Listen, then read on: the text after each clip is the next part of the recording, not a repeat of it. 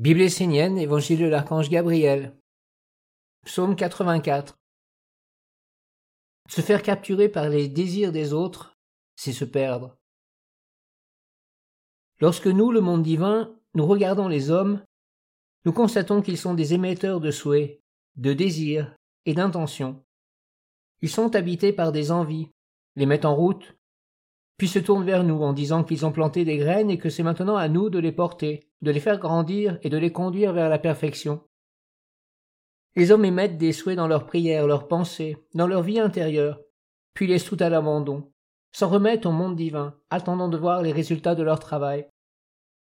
Le monde divin n'est pas contre l'idée d'aider les hommes qui émettent des souhaits, si tant est qu'ils soient en harmonie avec un monde supérieur. Par contre, le monde divin refuse de s'approcher du monde des hommes, car il ne veut pas se faire attraper dans l'illusion dans laquelle ils vivent. Puissante est cette illusion, puissant est ce mensonge. De nombreux anges, et même des archanges, se sont approchés des hommes et ont chuté. Le monde de l'envie et du désir qui entoure le monde des hommes est une puissante attraction qui fait que les hommes ne sont jamais satisfaits, qu'ils sont toujours dans l'instabilité, le mécontentement, le manque. Même devant l'abondance et la générosité d'un monde, ils demeurent insatisfaits. Devant l'eau, l'air, la terre, le feu, ils vont chercher autre chose capable d'agrémenter leur quotidien, car ils ont besoin de fantaisie, d'impulsions nouvelles les motivant, leur donnant de l'énergie et les inspirant. Ils ne se satisfont pas de ce qui est pur et parfait. Sans cesse ils cherchent à créer autour d'eux une sphère d'envie leur procurant une sensation de mouvement, d'existence. Les hommes cherchent la vie dans le manque et le déséquilibre.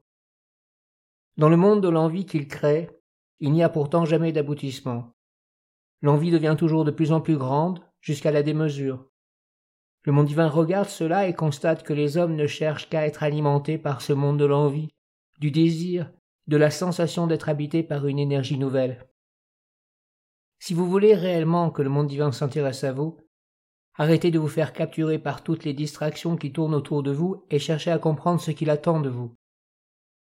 Une fois que vous l'avez compris, Soyez dans la concentration parfaite et mettez tout en œuvre pour réaliser le but dans la réalité concrète de la terre. Faites une œuvre pour le monde divin, une œuvre aboutie dans laquelle il pourra venir habiter dans la stabilité. Commencer diverses choses sans leur donner la stabilité nécessaire à leur existence revient à mettre des enfants au monde pour ensuite les abandonner à la société afin qu'elle les éduque et leur permette de devenir des hommes et des femmes accomplis. Il n'est pas concevable d'être dans la non-responsabilité d'une œuvre commencée. Pour le monde divin, en tout cas, il est impératif qu'une alliance avec le monde de l'homme soit dans une véritable stabilité, dans le respect, la continuité et la permanence, jusqu'à ce que l'homme accomplisse l'œuvre dans la perfection. Devant les mondes supérieurs, soyez des êtres responsables et conduisez tous vos engagements vers le but, l'accomplissement, la libération. Ne partez pas dans diverses directions, ne vous laissez pas attraper par le séducteur qui cherche à vous dévier de votre route pour voler votre trésor. Au contraire, écoutez ce que le monde divin vous demande d'accomplir et soyez fidèles. Faites-le. Une fois l'œuvre accomplie, vous êtes libre.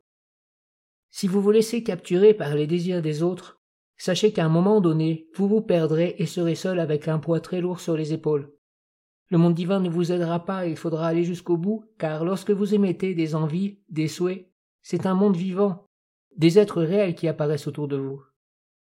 Jamais ils ne vous laisseront dormir, respirer, manger ni vous reposer tant que vous ne leur aurez pas donné un corps les conduisant vers la libération. C'est pourquoi il faut être prudent. Ne vous liez pas avec n'importe quoi, mais concentrez-vous sur ce qui est essentiel et réalisez-le jusqu'à la perfection. Alors vous pourrez vous appuyer sur cette œuvre qui vous rendra plus fort, plus stable, plus capable et serein. Soyez persévérant, efficace et déterminé pour réaliser l'œuvre que le monde divin attend de vous. Au besoin, cherchez des associés, unissez-vous, mais posez sur le sol une réalisation concrète qui vous renforcera et permettra à la lumière de vivre avec vous. La lumière aime ceux qui placent l'homme dans la force et la plénitude et non dans la faiblesse et la maladie. Lorsque le monde divin voit un homme ou une collectivité qui réalise des œuvres concrètes, stabilisant la vie et la lumière, il s'approche, c'est parce qu'ils connaissent ce secret que certains hommes ont réussi par le passé à conclure une alliance avec le monde divin jusque dans le monde de la terre. Ces hommes avaient réussi à créer des corps à l'intérieur et à l'extérieur d'eux.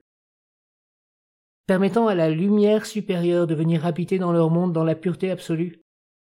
Ainsi ces hommes ont été bénis de ce qu'ils avaient réussi à mettre au monde, à créer comme œuvres pleinement abouties. Ne vivez pas dans des rêves et des souhaits illusoires qui vous affaiblissent, volent votre force et votre énergie. Réalisez une œuvre concrète pour la gloire du monde supérieur, et vous constaterez qu'elle vous apportera plus de force, même si elle est petite. Elle deviendra une terre stable et fertile à l'intérieur de vous, sur laquelle vous pourrez vous appuyer pour devenir stable, riche, puissant et lumineux.